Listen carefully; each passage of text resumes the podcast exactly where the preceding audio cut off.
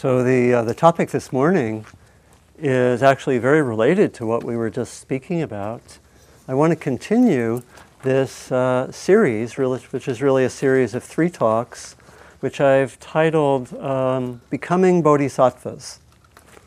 And I'm using bodhisattva as shorthand for that aspiration to connect our inner practices with our service and action in the world, with our helping of others. And the bodhisattva in the Buddhist tradition is a being who's dedicated to the deepest inner awakening and also to helping others. And I want to, in this context of three talks, today talk about particularly one of the trainings that a bodhisattva has to go through, which is a training on how to work with views, concepts, theories, and so forth.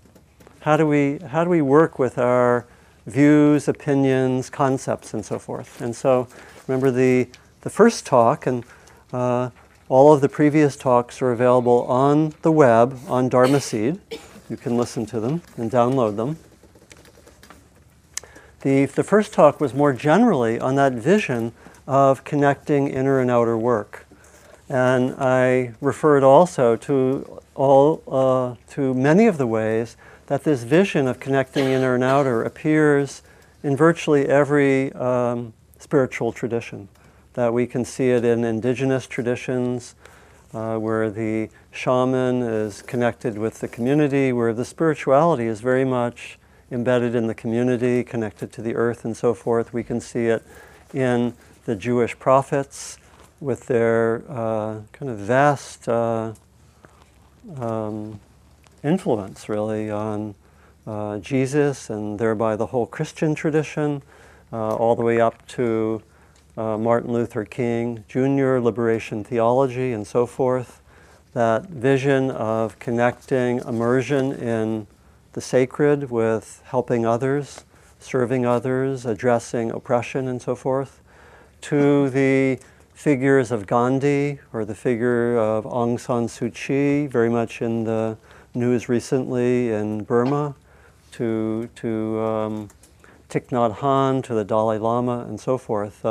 Figures who are really models of connecting this inner and outer work. This is from the Dalai Lama about that the importance nowadays of bringing those together. Human beings will have to develop a greater sense of universal responsibility. Each of us must learn to work not just for his or her own self, family, or nation, but for the benefit of all humankind. And probably he would add, actually, for the benefit of the planet, I think, because I know he's very concerned with global climate disruption, you know, and what's happening there as well. And so, and his comments very much connected with the theme last week, which was also to look into one of the areas of training in some depth, which is the area of training in the ethical dimension, training in living by certain guidelines, not to harm others, not to kill, not to take that which is not given. And then care, particularly around sexuality, around speech, around substances which shift consciousness. We probably could add a number of other ethical guidelines. And last time I talked about how those are both guidelines for our individual practice. And that ethical practice can be actually a very deep and profound and very challenging practice. We sometimes take it more for granted at Spirit Rock and other places and have so much of our focus on meditation, which I think is an imbalance in some ways. I think that as we mature, the ethical practice will become, I think, more significant in our practice, because it really is about how do we live with integrity in all the parts of our lives, and how do we bring the qualities of mindfulness and ethical living and wisdom into all the parts of our lives, and not just what we look at on the cushion, or not just the privacy of our minds. And so we looked last week at ethical training as one of the very classical dimensions of training, because the the power, I think, particularly of what we receive from the literature and the practices of the Bodhisattva, is that the Bodhisattva is in training. It's not like we say, okay, connect inner and outer, practice, bye, go out there, do it, do a good job. But it's rather that to do that, we need to keep training. We need to keep training in all of these areas, and that this is something that the one interested in connecting in and outer can do, that it's not easy to do that, and that there are many dimensions where we can train, and that the traditional trainings are the paramis, or in the Mahayana tradition called the paramitas, which are translated sometimes as the virtues or the excellences.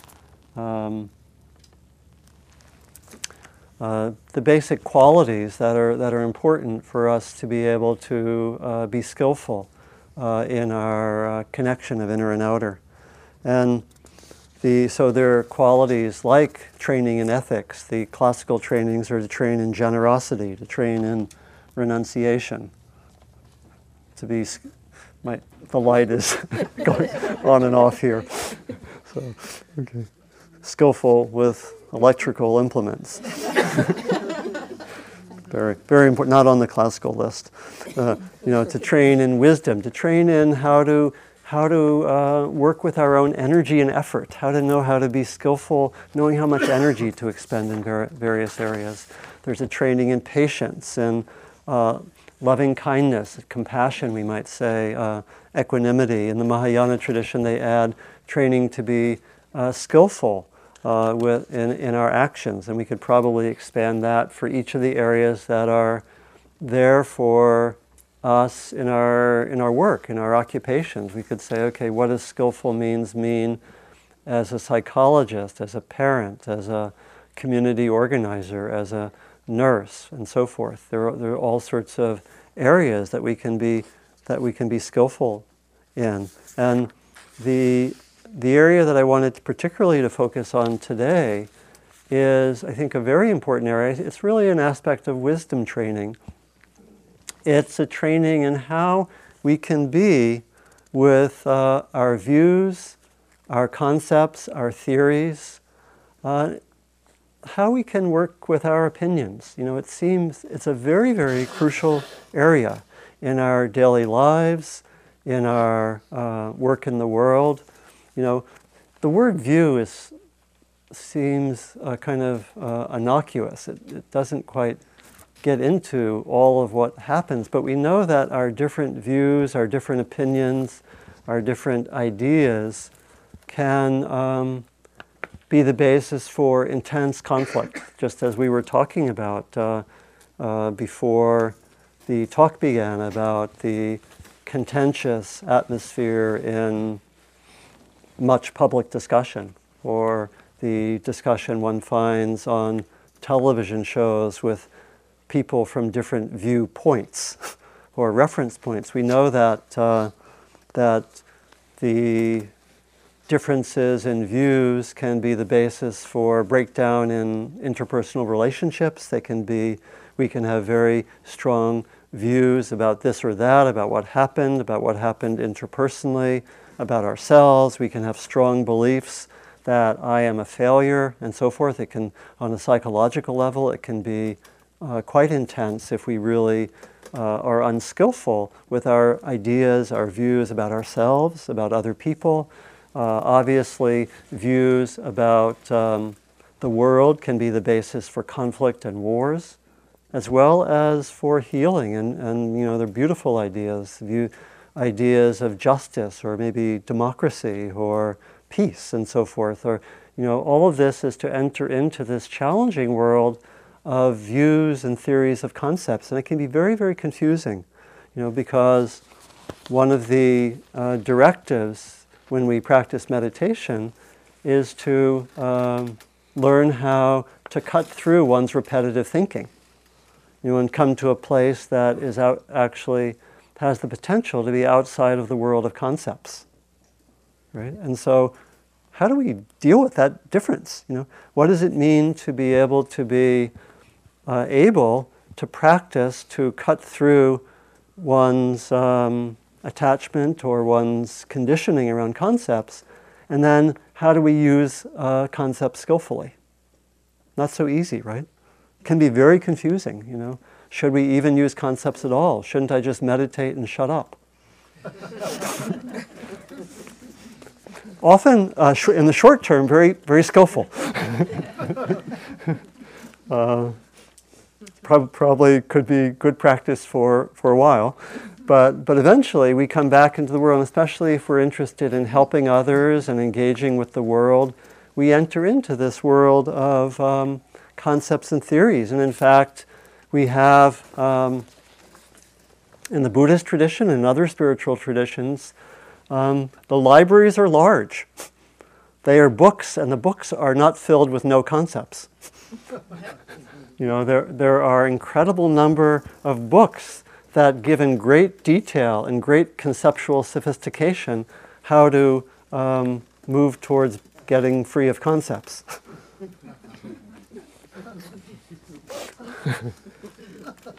And probably there should be more humor about that. I think there is in many traditions. But you know, we have very elaborate theories in Buddhist tradition. We have very elaborate theories of the mind, how the mind works, how suffering is created, how to develop qualities of mindfulness and compassion and so forth, what ethical principles are. You know, there's a lot of what we could call theories, concepts, and views. And in fact, one of the parts of the whole Eightfold Path is sometimes translated as right or mature view. It's a translation of a word ditti, or drishti in Sanskrit, which is really a way of seeing, we might say. It's view as a way of seeing or a viewpoint. A little bit like worldview, the way we use it, a way of looking. But it definitely brings in the conceptual, or if we're interested in responding to injustice or oppression, we definitely enter into the world of understanding theories and concepts, and how do we understand the roots of injustice, or how do we understand the nature of racism, or how do we understand the nature of sexism or other forms of oppression related to whatever, age or sexual orientation or so forth. A lot of times we need to know history. You know, I've been reading a book in the last few days, a very powerful book for me by a man named Richard Wolff, who's an economist, which is a book that gives a lot of clarity for me about the last, about the last 100, 150 years of economic history, but particularly the last 30 years. And there are a lot of theories there. A lot of it's based on, you know, very sound data. But there are all sorts of understandings of how, essentially, in the last 30 or 40 years, there's been a massive transfer of wealth from the middle classes and the less well-to-do towards the wealthy, you know, which is not simply a theory, but is very well-grounded. We enter into that world, right? How do we act skillfully with that understanding of history if we want to be helpful for others? So how do we work with that? How do we understand our institutions? How do we understand organizations and so forth? How do we look at the world with what we might call the eyes of Dharma? How do we see clearly? How do we look psychologically at ourselves?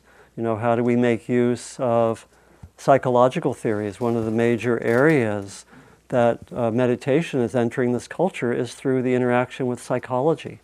You know, and there are a lot of theories of the brain, of and so forth. So how do we work skillfully with ideas, theories, and concepts? So what I want to do is to talk about how this is understood traditionally some, and then point to how we might, in general, understand working with views and concepts and theories. And out of that, really finish by suggesting several practices that we can take home that are there for us on a very everyday level, that I think are also important when we get into you know, more complicated types of views and theories. And so I think, as with all of our practice, everything we do, it's really good to ground in our direct experience and our own practice, and then have that be the basis for which we bring out that understanding into more complicated areas. I think that's always a very sound way to go. And so that we can really see the principles operative in our own experience, our own consciousness. This is what I found when I was writing the book, The Engaged Spiritual Life, and looking into the connection between inner and outer work. I found that the core principles of transformation are the same at the individual level, at the relational level, interpersonal level, and at the larger collective level of institutions. Of course, it gets more complicated, but the core principles are the same. That's what, I mean, you can take that as my finding and see whether that's true for you, but that's what I found. In other words, that how we work with suffering individually is quite similar to how we might work with suffering on a larger social level. You know, and you know, one kind of simple way to understand this is that the ability to open up to what's painful and not simply be reactive is something we train in individually. In our meditation, we learn how to be with what's difficult without simply being knocked around by what's painful or difficult for us. And this is also right at the core, for example, of the traditions of nonviolence.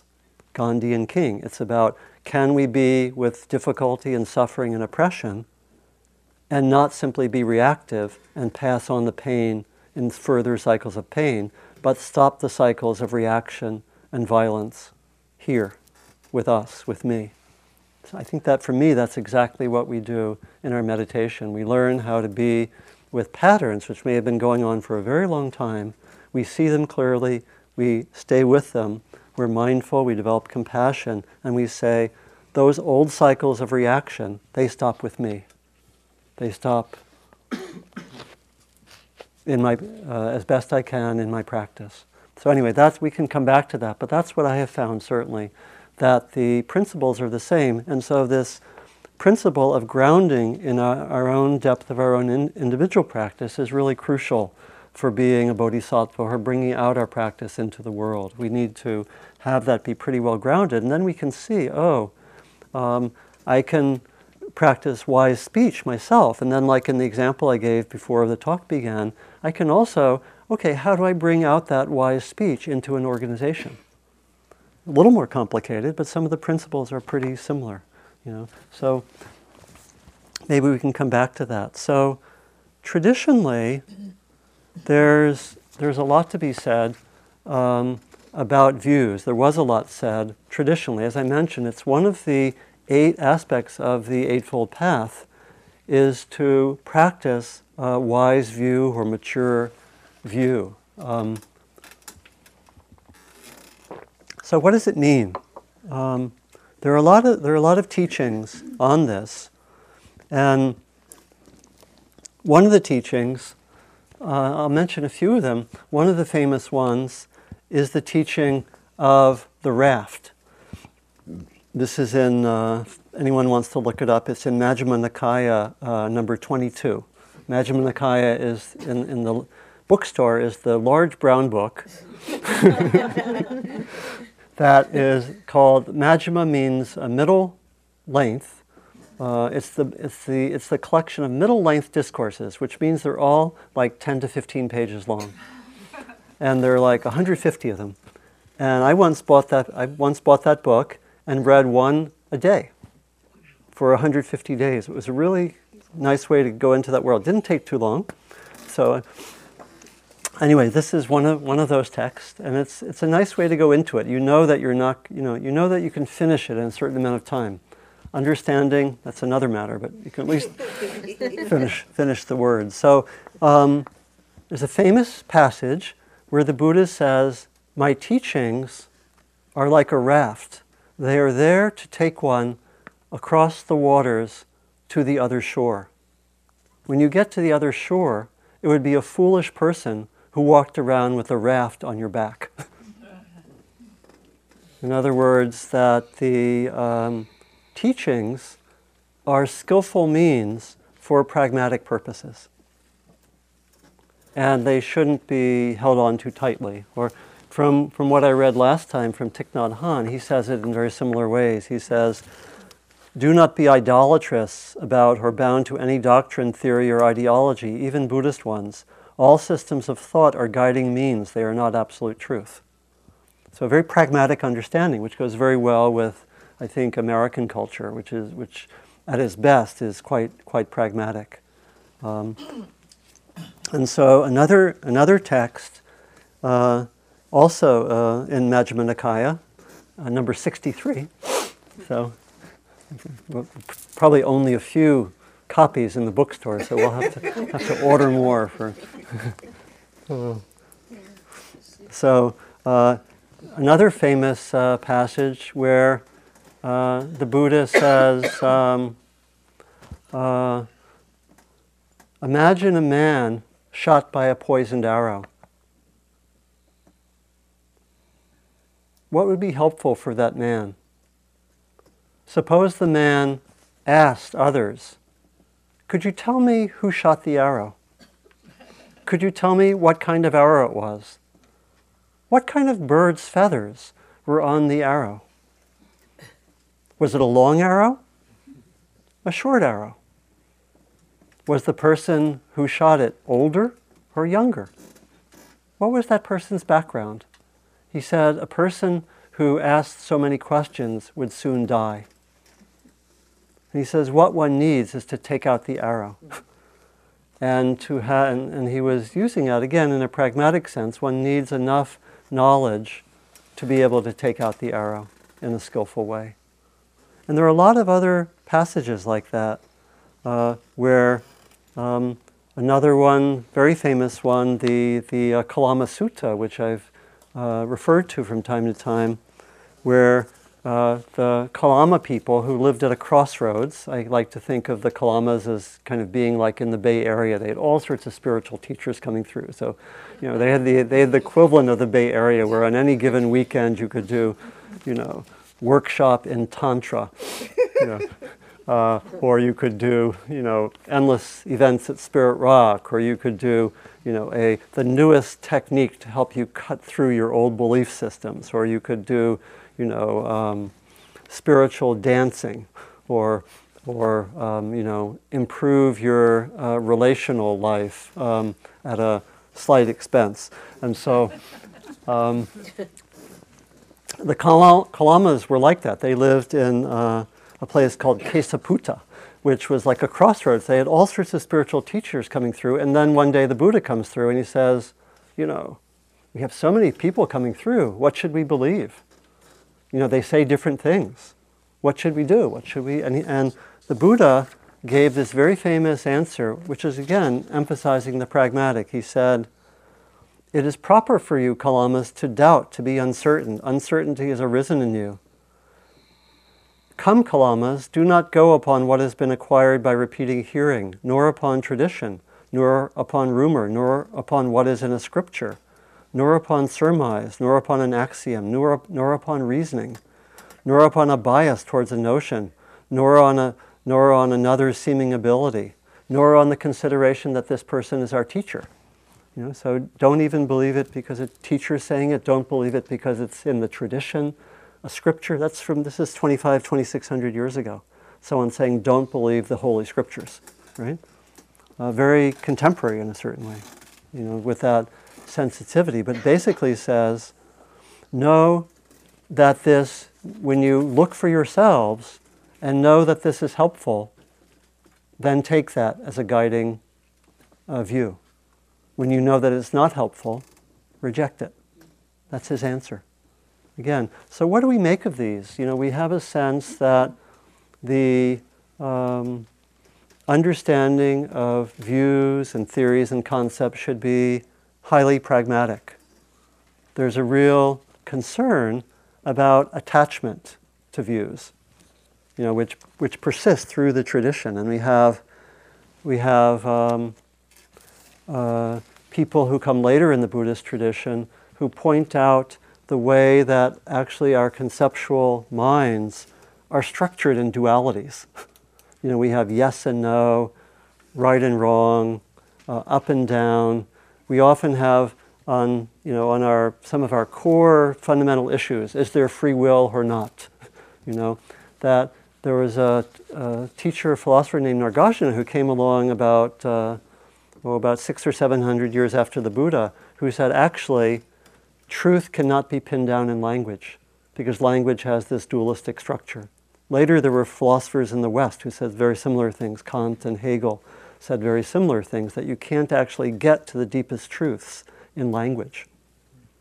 That language, and again, it's really supporting the view that language and concepts are pragmatic means, and it's helpful to know that. So part of the inquiry in Buddhist tradition is to come to be able to actually to see the relativity of language in one's own immediate experience, in one's own direct experience. For me, it was one of the most fundamental and interesting insights. When the mind gets more still, one can see how concepts are continually being generated, theories are continually being generated. It's all the time. Our minds work by developing concepts and theories, a lot of them for our supposed well-being. I was noticing when I was driving over here from Berkeley this morning, and I was contemplating the topic of views, driving across the San Rafael-Richmond Bridge, and I noticed myself looking about 3/4 of a mile up ahead as I was going over the bridge where I was ascending, and I noticed that there was a truck in the right-hand lane, and I quickly did some theoretical work, and I said, you know, what's the data? Will this be a slow lane that I should shift? You know, my mind was doing basically theoretical work. I was trying to get available data, look carefully, look at the speed of the cars, and make an assessment for the pragmatic end of should I change the lane or not. Eventually I decided that things were going well enough and I wasn't that much in a hurry, and I stayed in the same lane. But my mind was working in a, you know, this is the ordinary mind developing like an everyday rough theory about what lane should I be in, right? And all of theory and science and so forth is just a refinement of that very ordinary capacity. It's no different than that. You get data, you use your intelligence in the best way to make an assessment, right? It's no different than that. We're doing that all the time. So it's very helpful when we actually contemplate the mind and deepen in concentration when the mind gets more quiet. It's fascinating, because then we can see how language also is highly pragmatic, and it's very, very crude, actually. When we look into inner experience, that becomes very obvious, because language is mostly designed for helping us navigate the external world. Not very good at the internal world, not very good at all the subtleties. It's mostly there to help us, you know, I don't know, go over bridges and make refrigerators and, you know, farm, you know, I don't know. Simplification, but some truth to that. And so when we go into the quiet mind, we can see how we are really so bound to the conceptual world. We're very conditioned by our concepts. So it's extremely helpful in training about views to be able to get to a point of experience where we can experience the world without concepts and theories for sustained periods of time. It's part of our training. It really helps us to take views and concepts much more as pragmatic means. And so it's a really important part of our training to be able to do that, to be able to be with a tree, or what we call a tree, without saying the word tree over and over again in our mind. And I think we do this a lot. You know, we can be with a sunset and just be with the raw experience that's beyond the concepts, or not using concepts. Really, really crucial to be able to do that. And yet we need to also to use ordinary concepts. There's a really fascinating story of the meeting of a Korean Zen teacher named Sun Sunim with the Tibetan teacher named Kala Rinpoche. They met, and the Zen teacher, Sun Sunim, started trying out his Zen method with the Tibetan teacher, Kala Rinpoche, who didn't know anything about such methods. And so he held up an orange and said, "Is this an orange?" You know, kind of with a fierce Zen approach, and said, "Is this an orange?" If you say yes, I hit you 30 times. If you say no, I hit you 30 times. Okay, so I don't know how many of you are experienced with Zen practice, but maybe enough to come to Spirit Rock on. But in any case, so the point of that practice is to have the students drop concepts, right? Can you be with the orange without either saying it's an orange or not an orange? Both of which answers are in the realm of concepts. It's basically a teaching method to invite people to drop concepts. Many, many such methods. Kala Rinpoche didn't know that's what he was doing. And so he went through his translator and said, basically, don't they have oranges in Korea?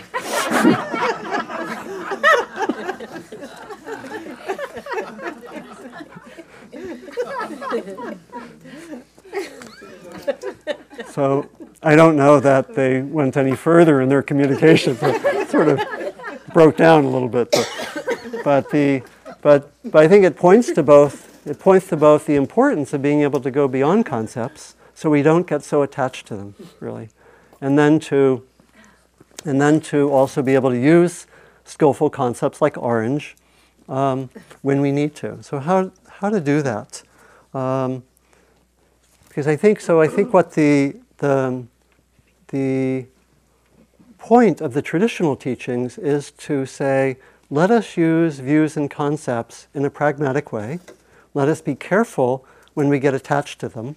Let us go deep enough in our meditation so we know experientially the relative nature of concepts. And so we know the potential to be without concepts. You know, to be without, at least without verbal concepts in our experience. And so, in a sense, we learn how to be with concepts more lightly. That's one way to say it. Use them skillfully, yes, but can we be with them more lightly? So let me finish just with giving a bunch of practices that we could take home, and these will explore different dimensions of working with views. So the first one is just to be mindful of our views. And you might, as you are practicing, notice what views come up a lot in your minds. Assemble your top 5 or top 10 views, you know, your list of what are most prominent. Notice where you get attached to views, where there's something that sticks. You know, notice that when you're discussing political views or discussing spiritual views. Notice where there's some attachment or stuckness, and explore the difference. What's the difference between attachment and commitment? That's a big one. It's a big one in many parts of our lives. You know, we need to be committed to our practice. We can also be attached to our practice. We need to be committed to relationships or to certain kinds of work. We can also be attached. What's the difference between them? How can we be committed to living by ethical principles but not be attached to those principles? What does that mean? It opens up a lot of questions, right? We could say a lot about that. Maybe we can do that in the discussion. So notice what the prominent views are. Notice where we get attached. And it's related to a second practice, which is one of taking, noticing attachment to views as a starting point for inquiry. Now, I learned a variant of this practice and had a big influence. I think I've mentioned it from time to time here. Quite a while ago, I was in a program called Revisioning Philosophy. As some of you know, I have a doctorate in philosophy in a past life. And so I, at one point, you know, I read the entire history of human thought, Western and Eastern, and also indigenous to a significant extent. And it was valuable up to a certain point. And but I was asked to be, when I was in my 30s, I was asked to be part of a group that was trying to do innovative work to try to bring the whole world of philosophy back more to its roots in wisdom and its practical roots, because it had become, in the universities, a specialized and highly esoteric and not all that interesting discipline. Some of you may have experienced this in college, you know, where it, you might have said, oh, I want to deal with the big issues, and then you got in, you know, learned something that was highly technical and not so interesting, quite often the case. So we were trying to shift the culture in this way. And there were wonderful people. There was Houston Smith was there, Jacob Needleman, who some of you know from San Francisco State, was there. I later worked with Susan Griffin. We had a whole emphasis on feminist approaches. There was, eventually we had people from Mexico, a man named Enrique Dussel, who was a liberation theologian, was part of it. We had very interesting people. And at one of our first meetings, it was noticed that people were becoming contentious with each other around different views. These wonderful, compassionate, wise philosophers seemed to be getting to the same old stuff, right? And so there was a man named Robert McDermott, who later became the president of CIIS, who invited a practice which really influenced me. He said, let your noticing of a difference in views in which you feel a charge be the starting point for inquiry rather than war. In other words, you notice a difference in views. It could be with your partner, within your family, at work, and so forth. Let that be a starting point for inquiry. Look at how it feels. What's the charge about? How does it feel in the body? Ask the reflective question, is there something I might learn from this person? No way. But actually ask that. Is there something I might learn from this person? Why does this have such a charge for me? Is there something in my background which is leading to that charge?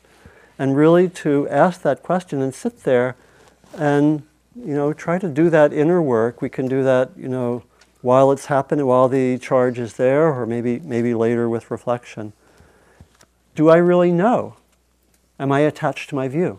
And so forth. So to really use that. And I've used that myself. And I've brought it into teaching. And people have found it very helpful to take that. It can be really illuminating. You know, why am I so, you know, because a lot of our views, of course, are driven by what's beneath the surface. You know, by experiences we may have had a long time ago that lead us to take a certain view, almost like to protect ourselves or to have an identity or whatever. So it can be very, very illuminating. Maybe a last practice I'll give, and then we can open things up, is related. It's to practice listening to people with other views. Radical idea. Practice listening to people with other views. Can you listen? And you can do that second practice, can really say, okay, what's happening with me? Is there a charge? What's going on? Can I really listen? And do I notice myself contesting the view or waiting to speak even before the person is finished? Can I really study that? And then I'll just end with a story which was very interesting for me. This was actually right before 9/11. It probably couldn't happen after 9/11. A bunch of us did a retreat at Los Alamos National Laboratory, not usually known as a retreat center. We did a retreat where it was an interfaith retreat. We actually got permission to do the retreat in one of the parking lots on the grounds that we could not ever use. We could not ever use their bathrooms. And we were there for 5 days. So the solution was we bought a very, very large RV that had a bathroom and also provided shade in the New Mexico summer. And we did a retreat there for 5 days. We meditated, we gave talks. Every lunchtime, we were permitted to meet in the Los Alamos cafeteria. And we met, and a bunch of us individually went off to have lunch with the Los Alamos scientists. And it was very illuminating. We did that in like 4 or 5 days. hour-and-a-half lunches just talking with people. And it was interesting. Some of the people in our group had a really hard time listening. They had their views, their political views about nuclear weapons and so forth. Didn't want to listen. It was challenging for some people to listen. It's also very interesting to listen, and just to hold back and actually say, what's this person's reality, who may have very different views than me? It was a practice. It was really, really interesting. And what I found out was that, by and large, when they were given room to speak, and they knew they were speaking with someone who was minimally a stranger and perhaps with different views, they went to their own rationale for why it was good to build nuclear weapons. You know, and some variant of it. You know, it's like, we're good people, we're a good nation, and the good nation needs to have the bad weapons, right? So it could be that, or it could be we would never do anything bad with them, you know, or something like that. But it was very interesting to listen to them, and then to listen to what they were saying, and find ways to connect with them. You know, find ways to actually meet people with very, very different views. So maybe that could be thought of as a third practice, to really listen, particularly when there are different views, and see what's there is. Notice one's own, again, attachment to one's own concepts. So maybe I'll finish with that story, because there's a lot more that we could say. We could probably actually go on for many, many sessions looking into the subtleties of working with views, but maybe that's a starting point. And it also helps ground the practice in our own individual experience, which is, again, I think really the guiding principle for bringing our work further out into the world. It's to have a strong individual practice that really makes so much possible. So I'll stop, maybe just a moment to let things settle, and then we can talk together some.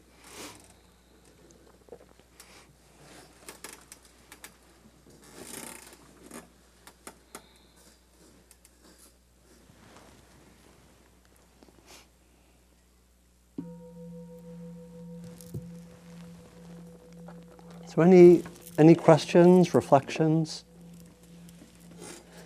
Questions, clarification, please? Yeah.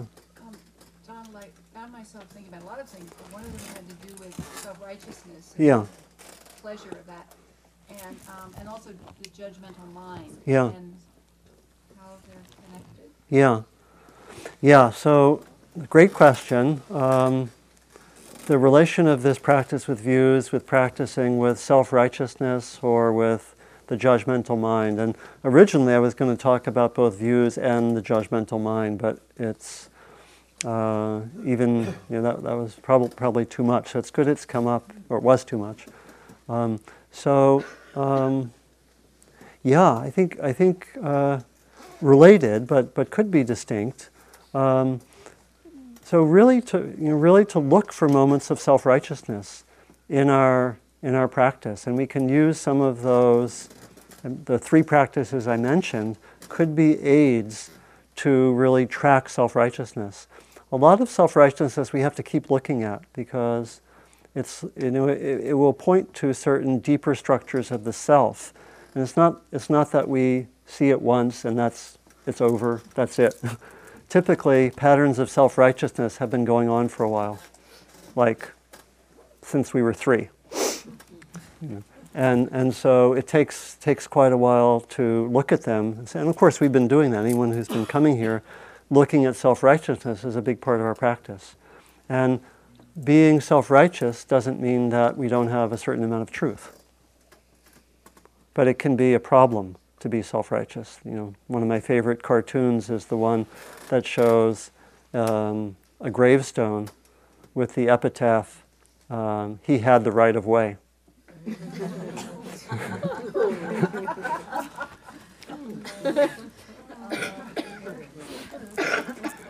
Which probably says as much as I could say in 5 minutes, right?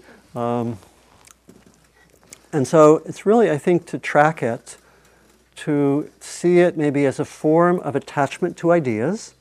We attach to ideas, to views, to all sorts of things, really as, like in judgments, often as a way of protecting ourselves, or a way of making sure we get what we want, or think, you know, of course it doesn't work very well, but that's kind of the inner logic.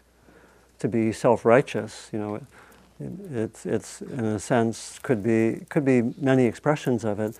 And so the judgments, I think, quite similar, that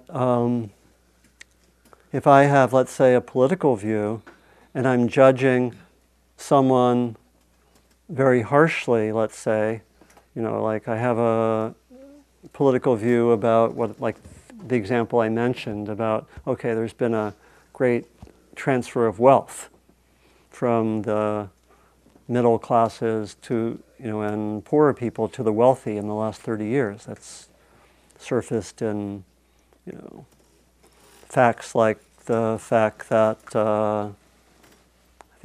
I think 40 years ago or so, the ratio for every dollar of taxes paid by individuals, the total of individuals, the taxes paid by corporations was $1.50. For every dollar paid by individuals, corporations pay $1.50.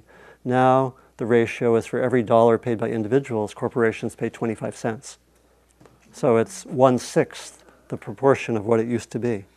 And, you know, it's parallel to the shift from the tax brackets from 91% to 35%, not even mentioning the fact that wealthy people mostly make their money outside of income, which, and it's not taxed, for, you know, in the same way or often not at all. So all sorts of things, you know, so I could have views about that. I could be very self-righteous about that. And I could be very judgmental about wealthy people or about banks or about, you know, whatever. I could go that route. And I could have a certain, I could buttress my judgmental attitude with statistics like the ones I gave. Those, what I just gave is not, those are from official labor statistics. It's not controversial. And I could still be highly judgmental. And I would say very ineffective if I'm judgmental, because I'm tending to demonize and polarize. And so working with judgments is also really, really crucial in the realm of views, you know, and a lot could be said there, but essentially what I have seen in my own work with judgments, and many of you in the group are familiar with this because we've looked into that a lot, is that the judgmental mind is composed of some kind of discernment or noticing or observation linked with reactivity, which means kind of a compulsive pushing away, in many cases, sometimes grabbing hold, but often pushing away. And the reactivity is going to lead to somewhat unconscious or automatic behavior, which can lead to a lot of suffering, even if we have a certain amount of truth on our side, so to speak. And so the long-term work with judgments is to really, really notice the reactivity, you know, which, again, is part of all those exercises I gave are ways of understanding reactivity. What's it like in the body when I'm there and I really feel this person just doesn't get this economic point I'm making, you know, and feel it in the body, study it in oneself. Because the long-term work that I've seen with the judgmental mind is that we have to, that we don't want to just throw out the judgment, because then we get rid of the discernment or the intelligence. We need to somehow disconnect the discernment from the reactivity, which is not easy, it's long-term. It can take a while. But then we can use that intelligence, maybe about the economy or something else, and use it for the purposes of compassionate action. And a great number of activists are filled with reactivity, you know, and very mixed results when that's the case, as we can see from reading the papers, you know. So people who are really committed to helping the world and helping others, I think, need to do that work. And it's been interesting. I've been invited sometimes to do workshops on judgments for activists. And they've come.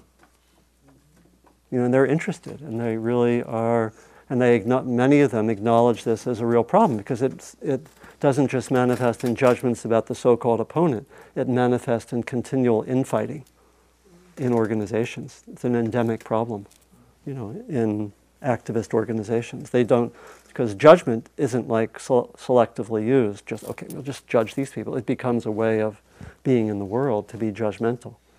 and it gets turned, ultimately gets turned on themselves. And so it's really important to have this inner training for everyone who's doing outer work. You know?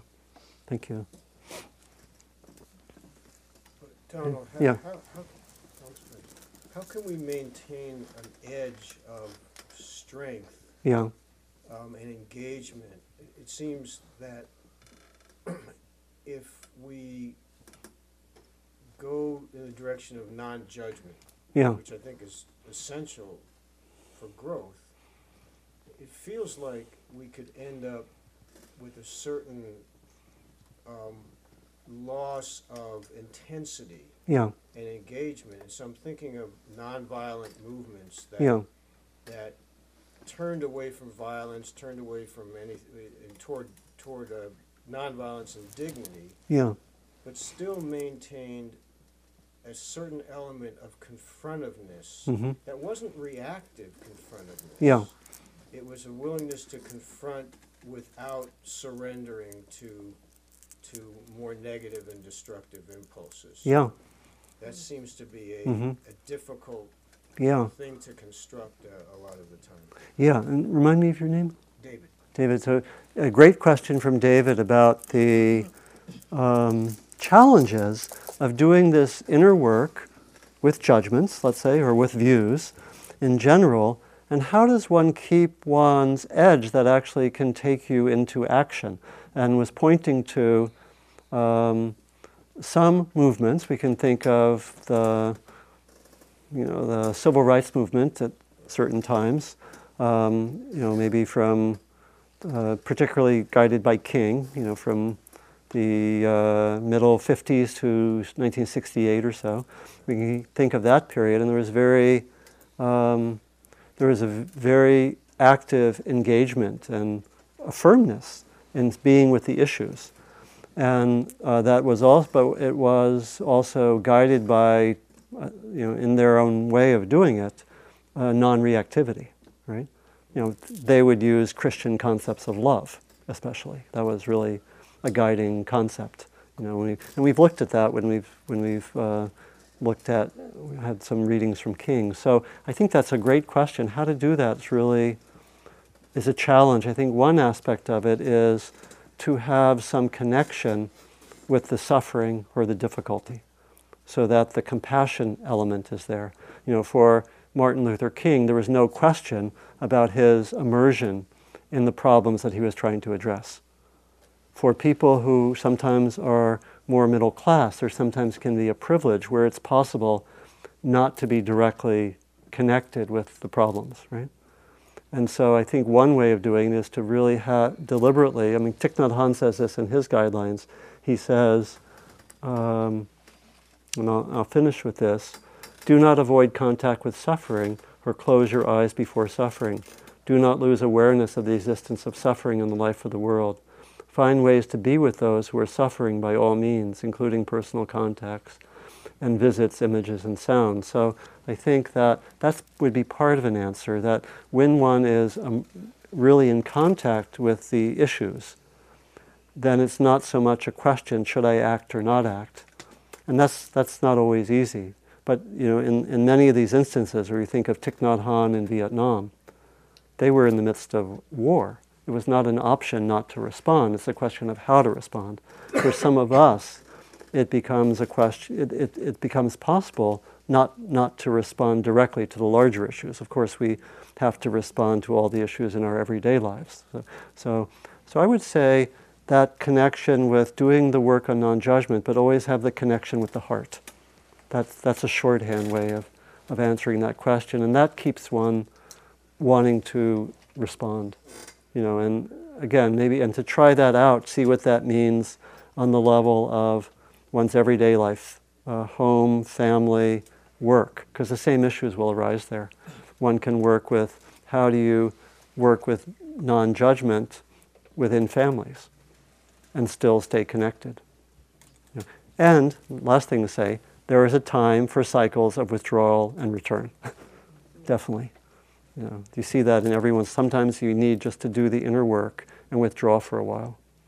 And even Gandhi Thich Nhat Hanh all do that. There are always these cycles. Okay. So let's close. We could go on forever. I have to discipline myself to finish on time. So thank you for your patience. And let's just sit, and I'll recall the three practices I mentioned. The first is mindfulness of views in all sorts of ways, particularly looking for attachment. The second is taking a difference of views where you experience a charge as a starting point for inquiry. And the third is listening. Listening particularly to someone with another view.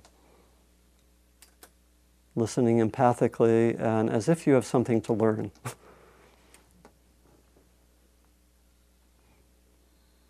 And so I'll invite a moment of reflection about what may have been helpful and your intentions as we leave this morning.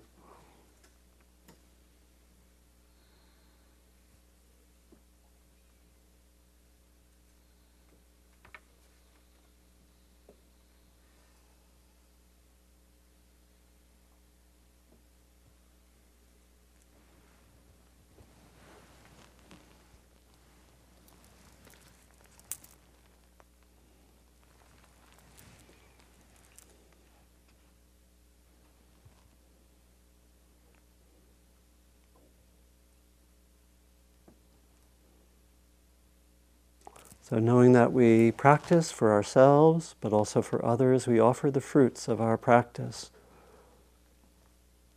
to ourselves, to each other in this community, and ultimately to all beings.